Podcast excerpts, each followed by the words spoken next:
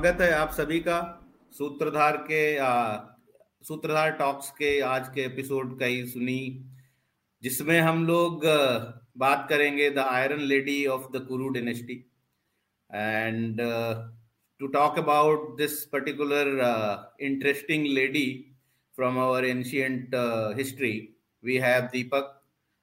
नमस्ते दीपक। नमस्ते गौरव जी तो दीपक के बारे में पहले दो चार शब्द बता देते हैं। दीपक को आप लोगों ने दीपक के पोस्ट सूत्रधार के वेबसाइट में देखे होंगे जहाँ पे Deepak is a regular contributor for the series called Mahabharata for beginners and we are currently towards the end of Aranya Parva in that series deepak has published few books uh, i think three books already and uh, one uh, anthology. Right? So you are part of four books two, so far. Two, two anthology. Two anthology. Yes, uh, sorry, Aryaa. I forgot. Unsung Valor and Aryaa. Uh, so in both of them, uh, Deepak has contributed with one story each, and then he has written a, a novel on Abhimanyu, and which is very popular. And then he has also written a book on uh, Lata Mangeshkar, which is available on Kindle uh, it is his tribute to the great lady uh, who left us, uh, I think, last year, right?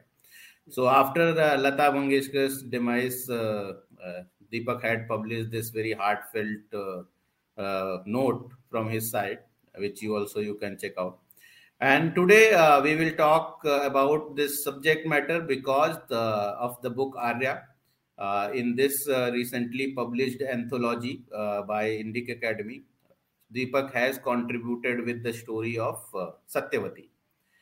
And uh, uh, as per Deepak's uh, story, Satyavati was uh, the Iron Lady of Kuru dynasty who uh, literally saved the dynasty from extinction.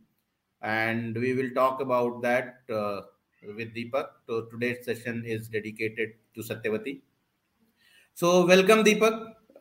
आज हम आपसे बात करेंगे सत्यवती की और मेरा आपसे पहला क्वेश्चन ये है कि आपको ये सत्यवती के बारे में लिखने की प्रेरणा कैसे मिली? Why did you think that you should pick up Satyavati as because I think the topic was remarkable Vedic women and there are a plenty I mean you would not be scrambling for characters you would be like spoiled for choice right so why did you choose Satyavati So, Namaste Gauravji, and uh, once again, thank you for uh, inviting to the show, and thank you for uh, helping the authors of Aryaa in promoting our book. So, like you said, uh, there are many characters in the Mahabharata and in the Ramayana and our other Puranas, very strong women. But uh, uh, I'm writing more about Mahabharata. So that is why I focus more on Mahabharata when this topic came up. So the first name which comes up is obviously Draupadi. But the problem is so many people have written about Draupadi. So as we all know, our well-known author Sai Swaroopa Iyer, who is a mentor to all of us, she has written a bestseller book. So there's nothing that I can do uh, extra, and I don't want to, you know, write on Draupadi just for the sake of writing. So the immediate next name that came to my mind was Satyavati. Now the reason is there's a very popular perception that Satyavati is a selfish lady, cruel lady, greedy lady. She did everything for her benefit, for her personal benefit, so that her children could sit on the throne. You know, a typical dynast who wants to sit on the throne, who wants to reserve it for her family members, and who was unscrupulous, who did anything just to fulfill her desires. So that is a common perception. So generally, there are two views of Satyavati, which you will see in most TV shows. One is this uh, image of uh, selfish lady, or the other thing is they just ignore her. They don't consider her at all. They just show her in the starting uh, Shantanu and Bhishma Shapata episode, and after that they just ignore her. So I wanted to uh, read more about her. I wanted to learn more about her. And what came to my mind was that she was the first woman ruler of Bharata. That, is, that was my belief. So, to start my research, I just went to Google and said, Who is the first woman ruler of India? And to my surprise, it said Razia Sultana. I So that, was that, was ridiculous because Razia Sultana came uh, so long later. uh, later. So before that itself, there are so many queens. So if, if we do a little more research, we will see about Queen Didda of Kashmir, who was of Correct. course a tyrant, a very uh, terrible lady. But uh, some believe that she was the first queen. But then we go back further to the Vedic period. Then we find a story about Yashomati, who was made queen of Kashmir by Krishna. So this is not in the Hmm. Mahabharata. Uh, I think it comes in Neelamata Purana. I think it's called. Some Okay. stories related to Kashmir. So Krishna kills a king called Damodara, and his pregnant wife uh, Yashomati. He makes her the queen. So that is one of the first references. So then, as you know, we have our fellow author and friend Pranshu Saxena, who is uh, the human version of ChatGPT. So he said that Bhagirath's wife was sitting on the throne when he was out on his Penance, yes, he was performing penance. yeah. So, but that was a stopgap arrangement. In his Yes. absence, she was sitting on the throne. But in the case of Satyavati, her husband had died, her son was dead, and the only other person who could be king, who was the right successor, he had given up. So Bhishma had given up, Hmm. and he was not ready to sit. So Satyavati sat on the throne of Hastinapura and she ruled. And Yeah, without any an easy challenge. time to rule. It was not an easy time to rule because you Correct. know there were other kingdoms who were eyeing uh, the uh, Kuru kingdom, and that was the uh, time when probably they realized that she was weak. In fact, there is a story about that which is mentioned in my story. Uh, the Panchala king, uh, Ugrayuda, Ugrayud. yeah, Ugrayuda Paurava. So he he sent a message to Satyavati saying that, "Give me your kingdom, and you also come to me. So marry me and give me your kingdom." So she tells Bhishma, and we all know what Bhishma can do. So he destroys Ugrayuda, and that is a very interesting episode because uh, from that time Panchala Panchala comes over to the uh, Hastinapura side. Yeah, Then Drupad's family. Drupada's father uh, sits on the throne. So the point is that she was the queen. She sat on the throne and ruled the kingdom. Yes, it is true. Bhishma was there, but she was the one who was sitting on the throne and actually ruling. So uh, this is a very interesting character. Then I tried to find out more about her.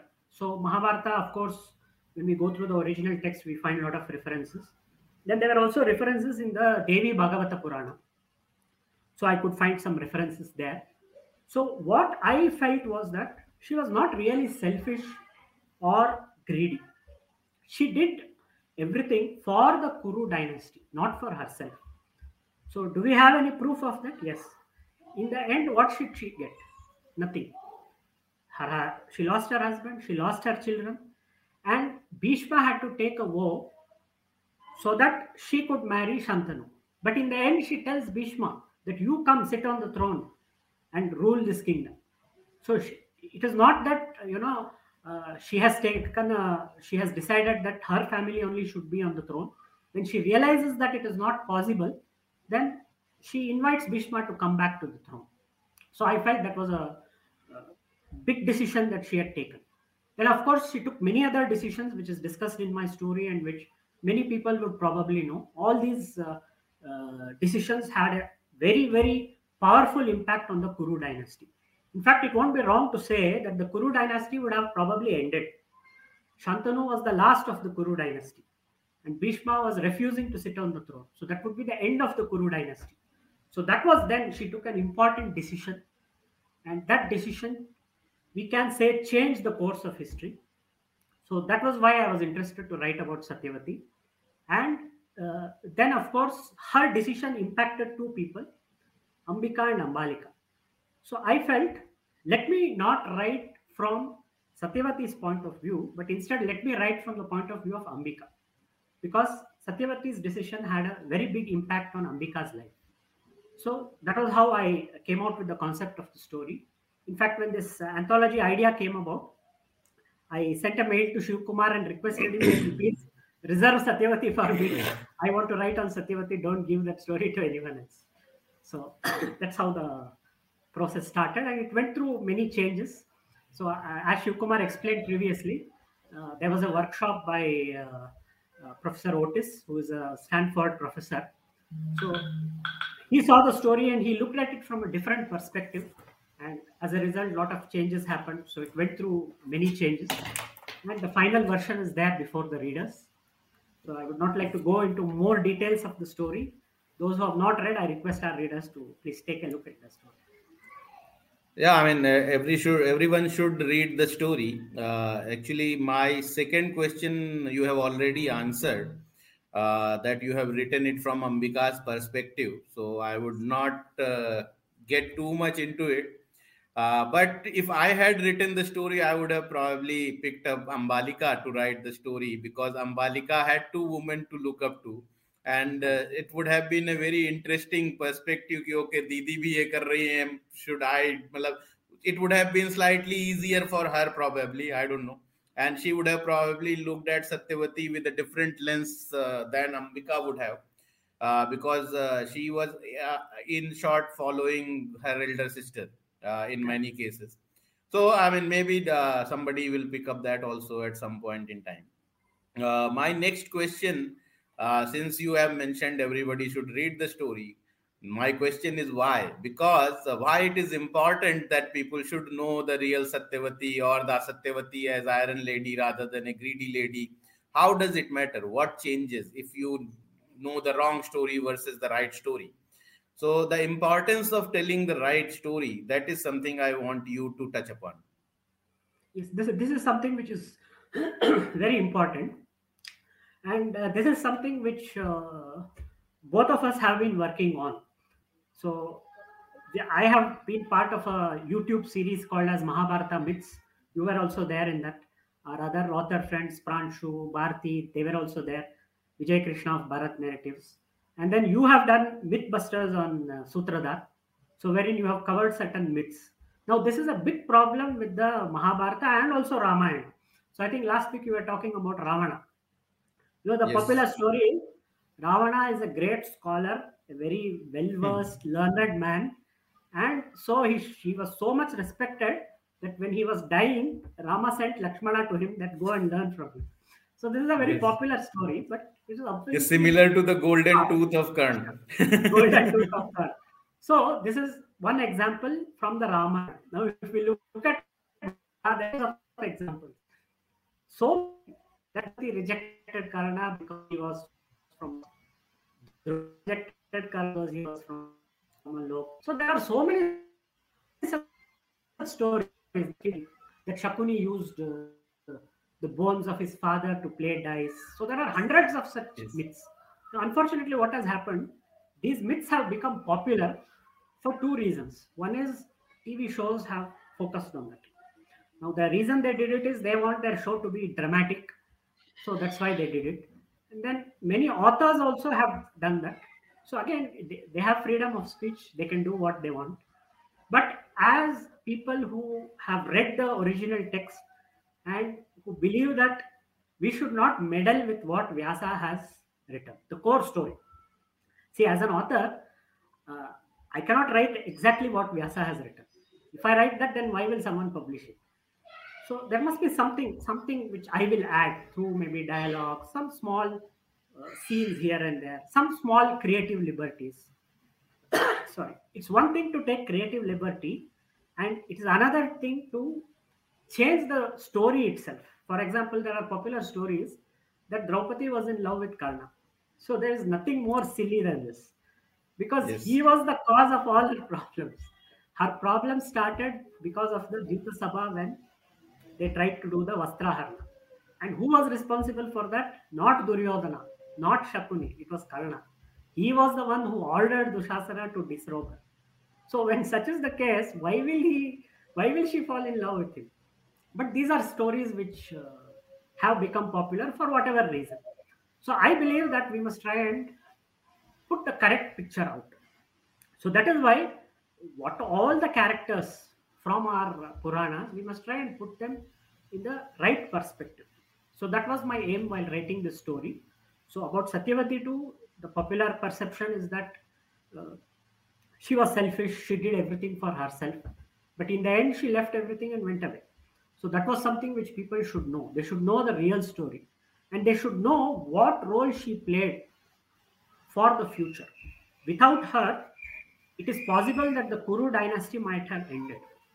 There is a possibility that Jarasandha might have come and taken over the throne. We don't know. It might have happened. So, so many things could have happened. But her decisions were very important and it played a major role on Itihasa. So that is why I believe that we must tell the right story and that is why I try to present Satyavati's story in this format. And uh, I believe that uh, it is also important from the perspective that uh, we often have this belief that women did not play active role in the day to day i mean in the ruling the kingdom or taking decisions or uh, the, managing the society uh, if i can call it or managing the kingdom. Uh, this clearly busts that narrative and uh, one thing which uh, i think you have not touched upon in your story but it is a very important point that if you look at it bhishma was a very accomplished guy he could kill Ugrayudh when he wanted to, right? And Ugrayudh was someone who was a big deal, right? Devi Bhagwat has a few pages dedicated to him. Yes. Now, uh, if Bhishma was the king, the Kuru dynasty would not have been on its decline, Hastinapur would not have been on its decline, and Pandu was not needed to go on a Digvijay. Correct. Right. So, so Correct. basically, because Bhishma was not the king, Bhishma yes. was just following the orders and it was Satyavati who was giving the orders. She chose to rule in a certain way, right? She did not try to exert her authority on all over neighboring kingdoms or whatever you call it. But had Bhishma been the king, we could have probably, because Bhishma had already gone on Digvijay during his father's time. So it was not something that uh, he has not done before and he could have very easily done it and then that is how he was trained to rule the kingdom but uh, satyavati was not trained to rule the kingdom that way. So she chose her own path and uh, instead of following the advice of bhishma uh, which is what most people look at it uh, in a way but it was in all likelihood other way around uh, satyavati was the one who was ordering. She was not just stamping on the decisions that bhishma was taken taking. So that is something which is very important. And uh, you mentioned like probably the first independent uh, ruler woman ruler that we have had uh, another name comes to my mind uh, not necessarily independent but uh, dushala also uh, yes. for a period yes. probably would have ruled the after kingdom while her grandson yeah no after jayadratha even jayadratha's son died during uh, ashwamedh parv right and she, but, uh, she and her grandson later. was very child, very small. Yeah, yeah. So Dushala must have ruled the kingdom while the child comes of age, right? Gita Press has chosen to show a very small to- toddler uh, in their uh, illustration. So the toddler would be just authority who is uh, stamp- stamped there, installed there, while the actual ruling would have been done by Dushala and she i believe is another character which uh, someday somebody will probably tell her story also uh, because she was loved by both kaurava and pandavas and she would have felt the emotions for both of them and then she would marry to somebody like Jayadrath who was like tried to kidnap Draupadi and did all that stuff that he did I because think her, her life sake, would... uh, for her sake Yudhishthira saved uh, you know, gives away. Exactly. Yudhishthira did not allow Bhim to yeah. kill Jayadrath because of Dushala, because he, he liked Dushala and he loved her uh, as his sister, yes. which she was. I mean, the, the cousin, but uh, she was the sister. Now, uh, yeah. now uh, we talked about the the story per se that Satyavati as an Iron Lady but uh, you have chosen to set up the story in a particular context where Satyavati has already given away everything yes. and she is living in uh, in the jungle in a Vanaprastha or a sannyas uh, uh stage and uh, then Ambika is the narrator of her story and you have tried to put this uh, into perspective that how Ambika felt about Satyavati and what her thoughts are. Now, uh, if we let's say analyze this Iron Lady and this uh, the myth that you talked about, the selfish lady, or maybe uh, an enchantress, or whatever you uh, name you give it, because then typically uh, uh, one TV serial, I'm, forgetting which version it was. they have dedicated a few episodes to the romance of Satyavati and Shantanu. He is shown she boating around with her and other stuff so let's go back to that time uh, and uh, this whole uh, selfish lady comes from the perspective that uh, somebody like her father demanded uh, shantanu uh, a certain condition whether that came from satyavati or not is a gray area right so if somebody believes that satyavati prompted her father to ask for that kind of a thing then maybe they are right in believing uh, what they believe. However, uh, uh, what are your thoughts? Was it Satyavati's idea or was it her father's idea, and why you think uh, that way? Before that, we'll just go back a little bit before uh, to the incident between Satyavati and Parashara. So, uh, those of our viewers who have know who don't know about it, they can read it in the story. But that is when Parashara desires Satyavati, but she has she is she's just a young girl, right? And uh, of course, she's actually from a royal family, but she grows up as a fisher girl, belonging to a fisherwoman's family, or rather, the fisher king's daughter. But he and here was a great sage, very powerful sage. But she puts a condition to him. She says that if you want me, the son we have must be as accomplished as you, maybe even more accomplished than you. And he must be great. So you can just imagine she's supposed to be, theoretically speaking, she's a illiterate fisher girl. That is the uh, theoretical uh, image of Satyavati. But she has the guts to put a condition to the great sage Parashara and he accepts it. So why does he accept it? Is it that he was so much, uh, you know, besotted with her? Or is it that he knew that destiny required that this should happen? So, because of their union, Vedavyasa was born, Krishna Dvaipayana. And he is the one who is the narrator of the story. He is the one who wrote the Mahabharata and the Puranas. So here again, Satyavati played a role, and we see her side as not a scheming lady, but as a powerful lady. She did not tell that our son should become the king of the world. She chose wisdom for him. She chose wisdom for her son Vyasa, not power. So then later on, we see the incident wherein uh, Shantanu falls in love with her. uh, she didn't do anything to entice uh, Shantanu, it was he who went behind her. And as you pointed out, there was a condition put. Now, in the story, it is her father who puts the condition, but obviously he wouldn't have done without her knowledge. So now the question comes was she greedy? Was she selfish? So there are two things here. One is her destiny. So she was a royal. She was actually the daughter of uh, Vasu Uparichara, who was a, royal uh, king. And uh, uh he had two children. One he took away with him, and the other one he gave to the fisher king. So uh, her father, knew that Satyavati was from a royal family and she was destined to be a queen. He knew that and he wanted to make that true. So there was nothing wrong in demanding that her son should be the next king of Hastinapura. And she also agreed to that. The reason is that for one of her sons, she chose wisdom. So there's nothing wrong in choosing a kingdom for her other son. So that her children would be accomplished. Mind you, she didn't ask anything for herself.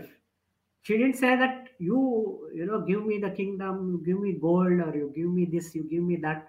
She asked that she, or rather her father asked that their son, Shantanu and Satyavati's son, should be the next king. So again, she had the future of the kingdom, future of the Kuru dynasty in mind. So, according to me, I don't think that is really selfish. It shows that she had a very clear uh, mind, a very clear vision.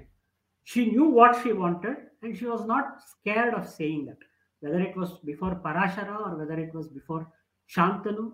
And later on, we see that there is a, a very uh, interesting dialogue with Bhishma, which comes in the story. So she never, she's not scared to speak her mind. So that is why, according to me, she's an iron lady. Because she was very clear about what she wanted. She was very clear about her goals. She was not scared. She was not, uh, see, like you pointed out at that time, the status of women was not, uh, uh, you know, like how it was later on. Women were basically considered weak.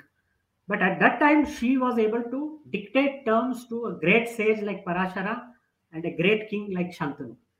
Right? Both of them opposite ends. One is a great sage, another is a great king. But she dictated terms to both of them. And then in the end, she sits on the kingdom of uh, the Kuru dynasty and she rules. She takes very important decisions that changes the course of history. And when the time comes, she gives up everything and goes away. So that is there in the story. So why she gave up, who told her to give up, to know that uh, our reader, our viewers should uh, read the book.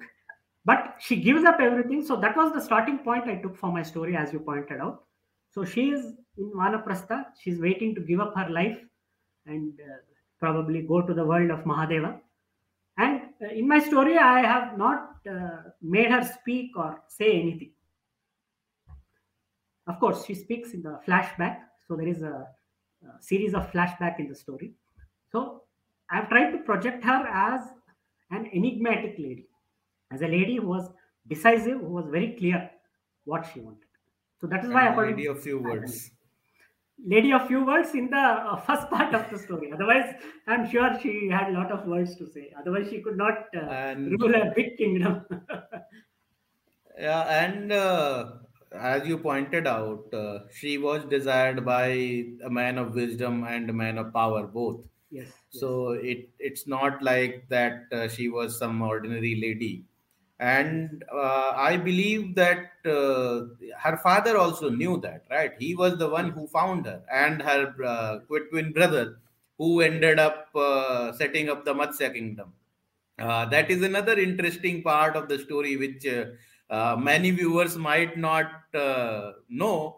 But if you look at it, in the end, the Parikshit was the blood of Satyavati, who sat on the throne because he was descending from Uttara, uh, who was the daughter of the Matsya king, who was a descendant of Satyavati's twin brother, who who chose the Matsya. life of the uh, yeah Uparichar Vasu chose to take him with himself and give away Satyavati to the to the Matsyaraj, uh, the sorry the fisherman, uh, the king of fishermen.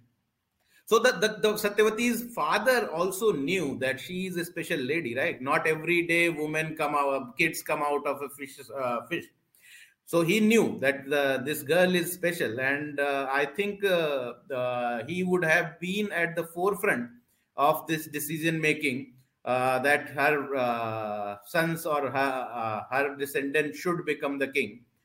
And uh, I believe that Satyavati uh, was the kind of enigmatic lady, the way as we uh, established that she was desired by both Parasha and uh, Shantanu. She was someone who did not need uh, to say the words to get what she wanted. Right? She did negotiate and she got what she wanted from Parashar, right? So she could have done that if the need be, but uh, that is not what is shown in Mahabharata, and there must have been a reason, right? Because in the Parashar exchange, it's between Satyavati and Parashar. But Vyasa has deliberately shown the exchange with Shantanu between him and her father. Uh, he could have very well shown the exchange between Satyavati and uh, Shantanu, and he de- deliberately uh, kept it quiet uh, there. So it's my uh, personal uh, belief uh, that uh, it was probably her father who came up with this thought and who insisted upon it, and whether she had the knowledge of it or not is a different matter. Uh, she would have known, uh, however, she might not have asked for it actively. And because she did not has not shown any desire to to be the king that was a responsibility the responsibility that was thrust upon her uh, because of the circumstances. She did not choose it and as you have pointed out and it is covered in the story also that it uh, she actually asked Bhishma uh, to uh, break his vow and sit on the throne, and he actually says, "Why don't you marry Ambika and Ambalika?" And then Bhishma tells the story of Dirghatamas and uh, the whole uh, where the Vyasa episode starts. And as you mentioned, Vyasa was not the only the composer of Mahabharata; uh, it was the story of his grandchildren. The, the Pandavas and Kauravas were literally Vyasa's grandchildren, and uh, so and how big this uh, decision you think uh, would have been uh, in case uh, because we had uh, there was a narration of Dirghatama's story right? Where this thing happened. And before that there is a story of Kalmashpad also where Vashisht produces heirs to Kalmashpad right so these two stories were clearly there to establish the whole concept of Niyog uh, which was uh, invoked to uh, produce heir for the Kuru dynasty. But uh, keeping these two in mind how easy difficult uh, decision uh, it would have been for satyavati or for ambika ambalika and how they, that sh- should have affected the whole equation between them. How what are your views on that The idea, as we know, came from Bhishma. He was the one who suggested. But then, uh, who would do it? That decision was taken by Satyavati, and she took it instantly that uh, Vyasa will be the person who will do it because uh, Vyasa is her son. He's also the son of a great sage. So he's wise, he has the wisdom. And when the Vyasa, Parashara Vyasa lineage continues, so it will be to the benefit of the Kuru kingdom because it will come with great wisdom, great knowledge. So that was why she chose him, and she chose him because it was allowed in those times that uh, uh, someone of his caliber who had given up everything and who was focused on uh, spiritual life, on learning. So he was the right person to do Niyoga. And uh, uh, at that time, she even tells Bhishma the story of her past, her encounter with Parashar. So she does not hide it. She tells it to Bhishma. And obviously, she would have had to convince uh, Ambika and Ambalika. Now, there are two ways of looking at it. One is that probably she ordered them that you have to do it, there is no option. So, the other approach is what I have uh, showed in my story. So, I believe that uh, she would not be so cruel to you know force uh, her daughter-in-laws to uh, agree to yoga she would have convinced them in the best possible way. And this is a very interesting decision because because of this decision even ambika and ambalika's lives had some kind of a uh, you know meaning. goal meaning. Yeah. Otherwise what would have happened? Uh, they were widows. They had no husband no children. So they would just be there uh, living their own life. Nothing a colorless life but because of this decision their both their sons ambika and ambalika's sons sat on the throne of uh, hastinapura for different periods and their grandchildren became king. Of course a lot of things happened after that. So an important role was played by both ambika and ambalika and that happened because of satyavati's uh, decision. So it was a very important decision that uh, she took and i believe that she did not force them but she would have rather convinced them to of course we don't know because it's not mentioned very clearly in the mahabharata. So this is a creative liberty that i have taken. But i believe that she would not be so cruel as to you know literally force them to agree to this. But she would have convinced them. No, uh, but uh, it is actually uh, mentioned to uh, some extent when she is talking to Bhishma. She actually talks about Ambika and Ambalika, right? She she talks about that these young girls they are suffering, correct and uh, so this point that you have mentioned is not without a basis in Mahabharata. Mahabharata has this uh, uh, part where Satyavati has been shown expressing concern for Concern the future yes. of Ambika and Ambalika. Yes. And that concern was not the way the dialogue has been constructed. It is not only from the perspective of the Hastinapur throne or the Kuru dynasty. It is also from the perspective of the two women. And uh, this also shows the human side of Satyavati that she was not only the Iron Lady, Uh, she also has a maybe you can call it a heart of uh, wax or whatever. But she she uh, she had a human side that has been shown, and you have uh, tried to touch upon that as well through Ambika when she is explaining the story to uh, to the character that you have invented in your story. Uh, one interesting question came to my mind, and uh, uh, you, I mean, it's basically what you think about it, because I don't think there is a, a basis to uh, answer this in the book or anywhere. Do you think uh, Satyavati or Ambika or Ambalika would have been alive during the Mahabharata when this Kurukshetra war happened to see the destruction uh, in front of themselves and go through the misery uh, of uh, the same thing which she tried to avoid?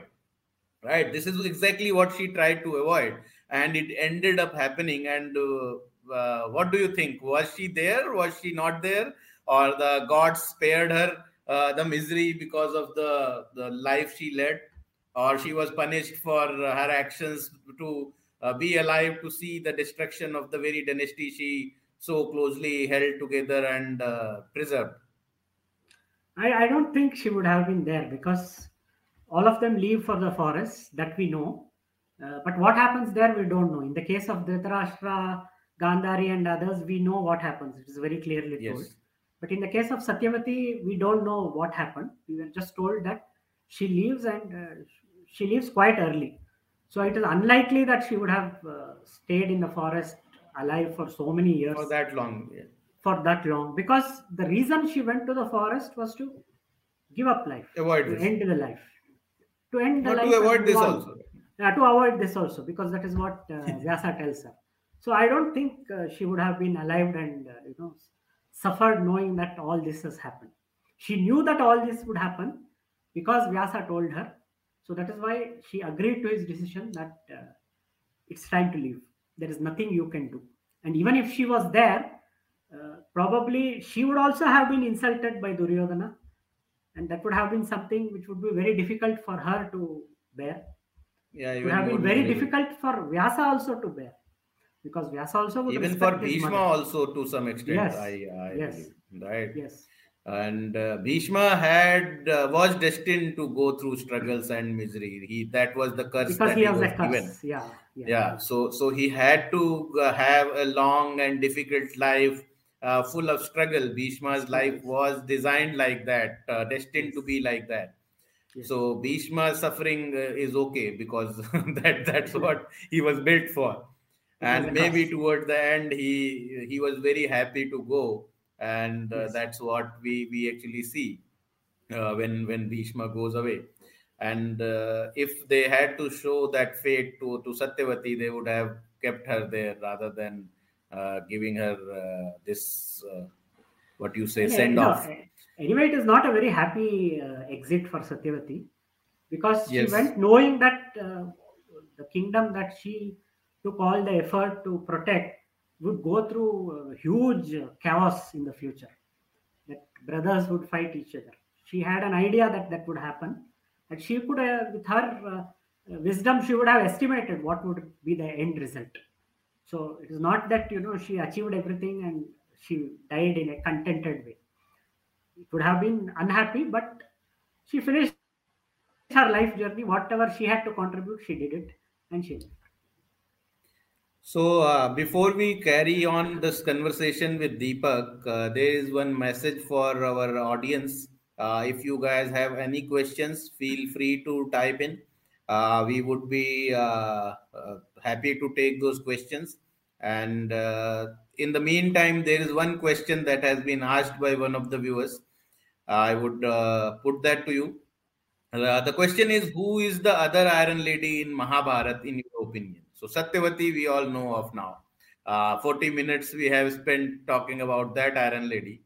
Now, who you think was other Iron Lady uh, that uh, is there in Mahabharat, in your opinion? I, I would say that it is Draupadi. She was definitely an iron lady. The uh, popular picture that uh, comes through many books and stories is that she's a weak lady. Uh, you know, she suffered. She kept crying always. But that is just one uh, view. She was in reality a very powerful lady. So when uh, Yudhishthira was the emperor of uh, Indraprastha, she was the one who was running the finance ministry. She was the one who was handling the treasury. And she was the one responsible for Dana Dharma. So I have a theory that uh, we know that during the Vastraharana, uh, if we look at uh, critical edition, it says Dharma saved her. So Yes. what is this Dharma? There is a question mark. Is it Yama Dharma or what is it? What is Dharma? My belief is it could be various things. It could be the Dharma she has done because Dharma Rakshati Rakshita. She did Dharma sitting on the throne by feeding so many people, by giving away money to those who deserved it. She gave away cows. Of course, it was not her money, it was the kingdom's money, but she was interested and she did Dana Dharma. And we all know that even she continued it during the exile when she would feed everybody. Only when she had her food, then the Akshaya Patra would get over. So she was practicing Dharma, so that Dharma saved her. So, according to me, she was a very strong lady who ruled as a empress, and then later on also she stood by her family. So there is a very interesting story wherein uh, after she's uh, abducted uh, by Jayadratha, uh, the sage Markandeya comes and he tells the story of uh, Savitri, who is another very powerful lady. So if you ask another iron lady, I would probably say Savitri because she was also very clear and determined. So after telling that story, the sage says, just like Savitri saved Satyavan, Draupadi will save you. She tells that to Yudhishthira. So that shows Correct. what a powerful lady Draupadi was. So she was, according to me, an iron lady. She was very clear, uh, but her story went through so many ups and downs, and there are so many myths about her because of which uh, this fact, according to me, does not get projected. But according to me, Draupadi is uh, definitely an iron lady. Even Kunti, to quite an extent, is an iron lady because she was a single mother. Uh, Pandu had died. Uh, the other wife had uh, uh, given up her life, and she had the responsibility of five children. And she took that responsibility, and she did a very good job. So And all under the the five constant Pandavas- threat to their life. yes under the threat to her life or to their lives and all all five of them great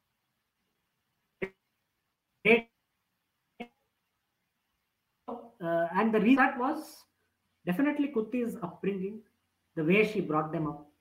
So according to me, she is also a very powerful lady. So that brings to me uh, uh, to another interesting thought.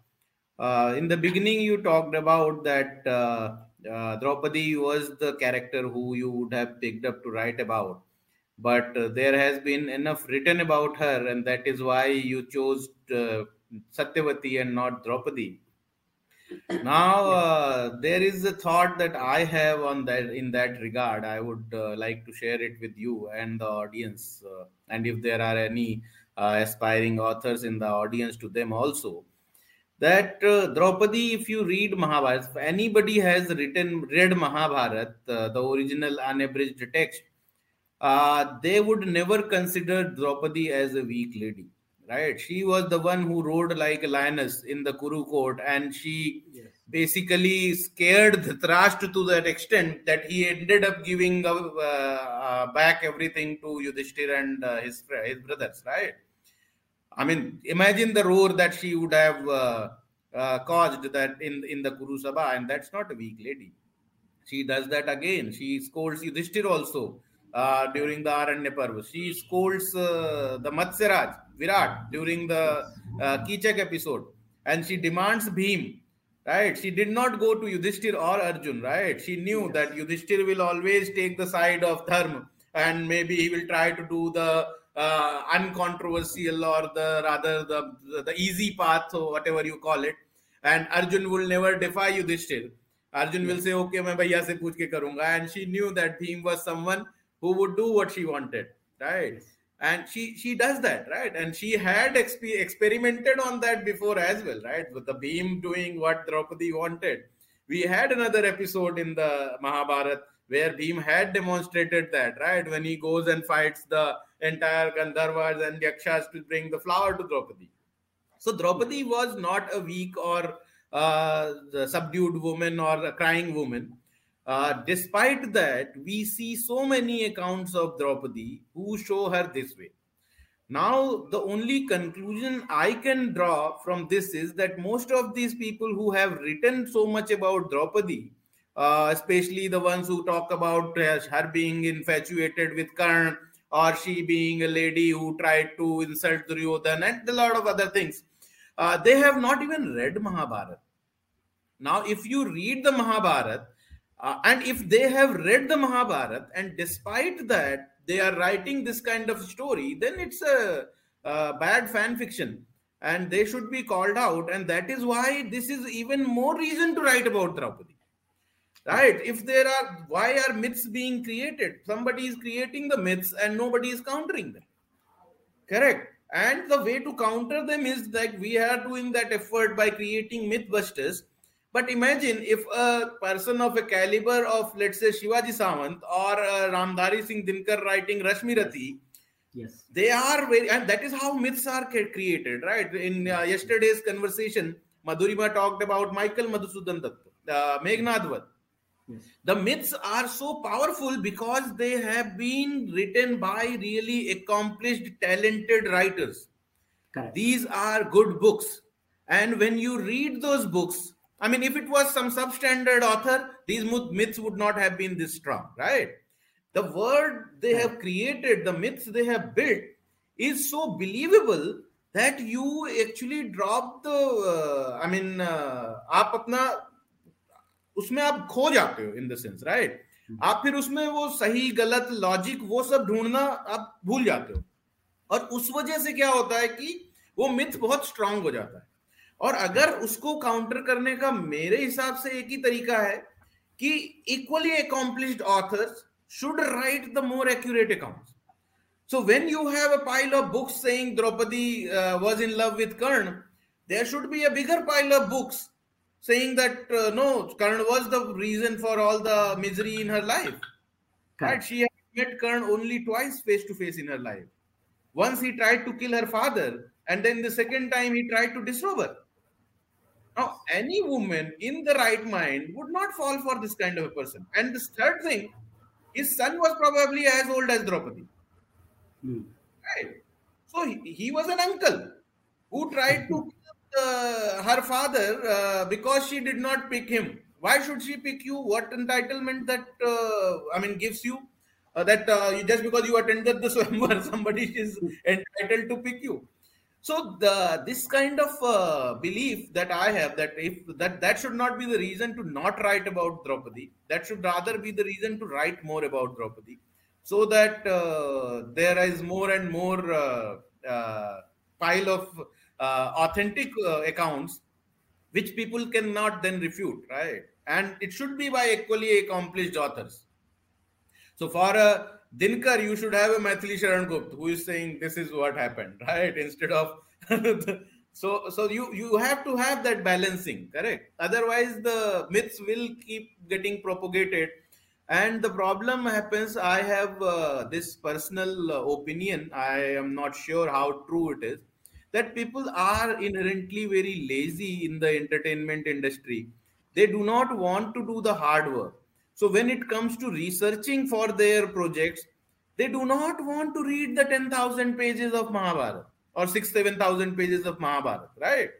Correct. They just like I keep uh, joking with uh, uh, my family whenever they put up that Star Plus wala Mahabharata on uh, Hotstar, and I tell them कि इन्होंने B R Chopra की महाभारत पे research किया right for them the research material was br chopra's mahabharat while they had the actual book available right you can go and buy the book you can even download it for free from internet right kishri mohan ganguly's translation is freely available on so many places which can be downloaded and read तो ये एक laziness भी है हमारी industry की कि just one बस one point in BR Chopra serial, they give credit to Bohri, Bhandarkar Oriental Research Institute. हाँ, and yet the but then whatever they are given, they go opposite to that and create myths.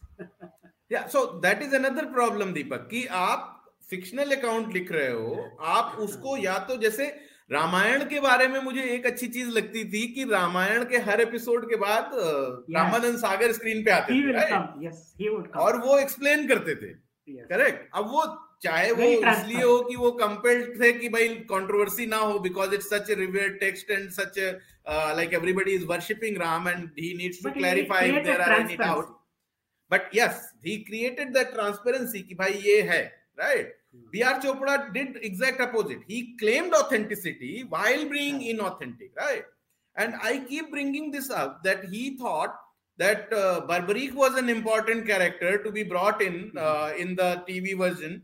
Uh, which vyasa did not have does not have in his version right uh, but he did not think dhaumya was important enough character to be there correct so the, the importance given to the character by Vyas versus the later adoption adaptations uh, also shows where our uh, research and where our uh, what you say motivations lie. And in this case, I'm not saying B.R. Chopra had some ulterior motives. He was choosing entertainment as the motive. And it becomes very easy uh, to uh, have the characters with gray shades rather than having a, everything black and white right? Correct. so he would have probably picked up and given some motivation to the uh, this side also that duryodhan was not all bad Karna was also not all bad while there were some shortcomings in duryodhishthir also correct? So this is probably uh, yeah and uh, pranshu has very rightly pointed out uh, satyaki is missing right? He is such an important character and without satyaki you can't imagine mahabharat if you have read the text. But they have chosen to uh, ignore satyaki also.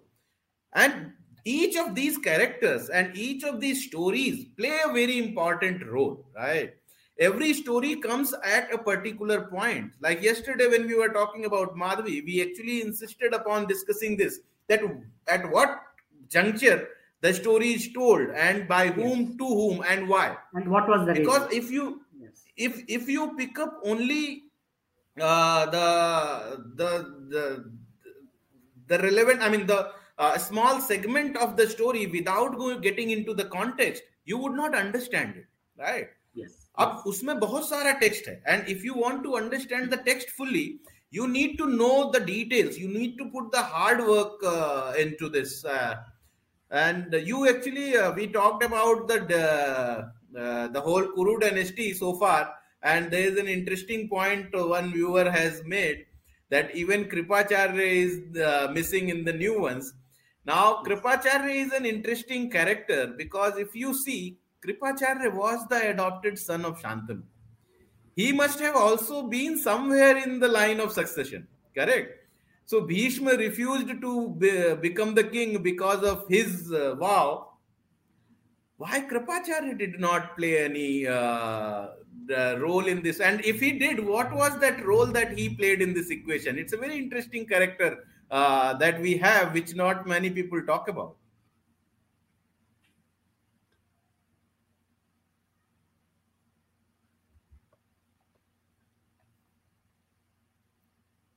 So, there, there, uh, Deepak, there is one question before we Yeah, get yeah, into this. Let's take this question. I think you are reading that it. only. Yeah. So, uh, this question is from Rajni, uh, and the question is What is the one characteristic that women of today can emulate from Satyavati? I think it is clarity. She was very clear. Clarity of purpose. She was very clear about what she wanted and how she was going to do it. So there was no confusion in her mind. There was no weakness. There was no fear that if I do this, what will happen? If I do this, that will happen. That here is a great sage. How can I, you know, I am after all uh, a low caste fisherwoman. How can I put a condition before a great sage? So there was nothing of that sort in her mind. She was very clear. She knew what she wanted and she asked it, she demanded it, she got it. And even while taking decisions, she kept in mind the future while taking the decision. Not her personal future, but she kept in mind the future of the kingdom where she lived. Now, she became a part of uh, Hastinapura, and she lived her entire life for the kingdom, not for herself. So if you look at it, she didn't get anything. She was queen, yes. She sat on the throne, but it was like uh, you know a throne of burden. uh, nails, crown it was a uh, burden. thorns. uh, yeah, it was a burden. It was not a great thing that you know she sat and enjoyed uh, royal life with servants. I mean, uh, she had seen her uh, husband die in Yes, front her of her. She had seen her children die in front of Yes. her. She had seen the misery. Uh, I mean, uh, and she was probably aware of the misery her grandchildren and great Yes, grandchildren and what would through. happen in the future. Yes. So, So so she she, lead a happy not life. very exactly. But she took decisions keeping in mind the future, not just her future, but the future of her family, her kingdom. So she had that clarity in her mind. So I believe that is a very important uh, characteristics that everyone can learn, not just women. Clarity of purpose. So, uh, so you mentioned caste somewhere in your answer, and uh, I think that there is a popular narrative that is used, especially by picking the stories of Eklavya and Karn, that there was a caste-based discrimination and everything. But if people have read it, they would know that there was no such discrimination. And Satyavati's story is another proof of this. That a fisher woman became the queen and her children uh, became the descendant of the uh, the king the the kuru king and nobody bats an eyelid right nobody complains nobody about it nobody, Nobody protests about it correct.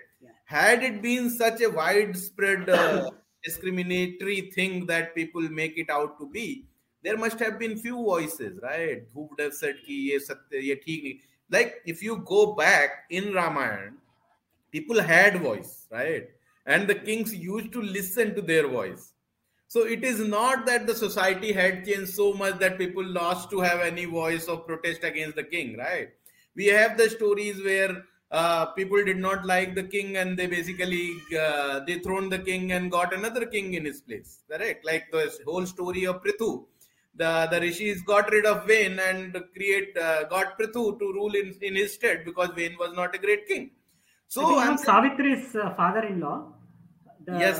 citizens they throw out the king and then they come to the forest to invite uh, him they back. take him back yes after the uh, yam episode so i'm saying that that the the citizenry the common folk or even if you go uh, the other way like your you had all your priests your advisors who had Right. voice right? Who would Yes. uh, voice their opinion. And they were all very powerful people when it came to having the ears of the king. And it was not always like they would say what pleases the king. They were not a bunch of yes men.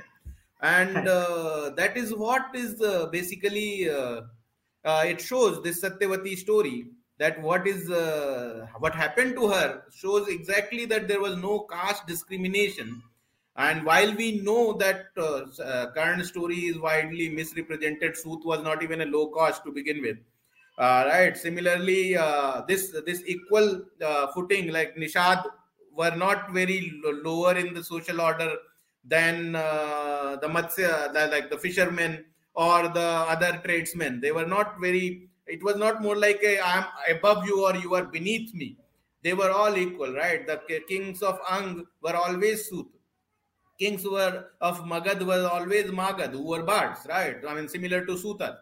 So, so it was not like that uh, there was any compulsion to you, that you can't uh, climb the social hierarchy uh, if you have the right talent. And we have Kichak as an example, right? Who became the uh, the Senapati of Matsya because he was uh, he had the power, right? So, uh, so all these things are uh, basically uh, a proof that how badly our uh, epics have been uh, represented by the modern retellings and it is an important thing and it is a need of the hour for people to pick up the uh, mantle and write the stories which are more true to the authentic source uh, which are uh, which tell the right story which tell the right version. And if anything they enhance the original text they complement it rather than contradicting it. Because contradicting is is very uh, dangerous because ours uh, in our society mahabharat and ramayana are not just novels. They are not harry potter. Correct. that you can just enjoy it for the purpose of entertainment. People draw inspirations from these books and they say that you like to be the like your heroes you you want to imitate your heroes So it is important to pick the right heroes. And if you start whitewashing characters like Ravan and Duryodhan, you are in trouble because then there will be a lot more people wanting to become like Duryodhan and Ravan and even Karn uh, to a large extent.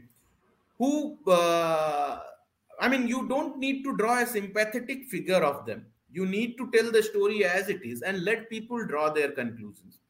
And I keep encouraging people uh, to read more to get through the original text rather than relying on second and third and fourth hand accounts uh, which are very uh, like uh, washed out.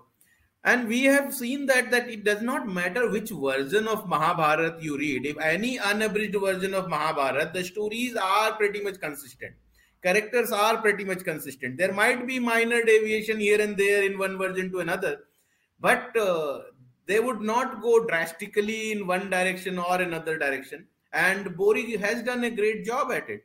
So hopefully people will pick that up. So we are coming towards the uh, end of our session, Deepak. Uh, it's yes. already one hour, and uh, let's not extend it uh, any further. And I think uh, we have covered most of the questions that we have got so far. Uh, somebody has pointed out that Eklavya story is also misrepresented. Yes, it is and uh, there is a blog on Sutradhar website also, a blog post which talks about who was Eklavya. I would encourage people to read that uh, to know more about Eklavya. We would not spend too much time on this call for this. Uh, so, Deepak, any last words that you want to add uh, before we conclude this session? Yes, in conclusion, through this book, we have tried to project great women from the Vedic period. And there are different types of women some of them were women of wisdom. Some of them were uh, women who ruled. Some of them were women who supported. Some of them were women who loved and won for a particular reason because the uh, destiny intended that to happen. So we have different kinds of stories. And I would request uh, people who are watching this uh, show to please read this book, Aryaa. So this book tells the stories of all these women. And the idea behind writing these stories is if you read this you should feel that i want to know more about other such characters from the mahabharata. And you pick up other books to read and you pick up the original mahabharata and read it. So that is my uh, request to uh, viewers please read more. So, try to read the original mahabharata. Uh, thank you so much deepak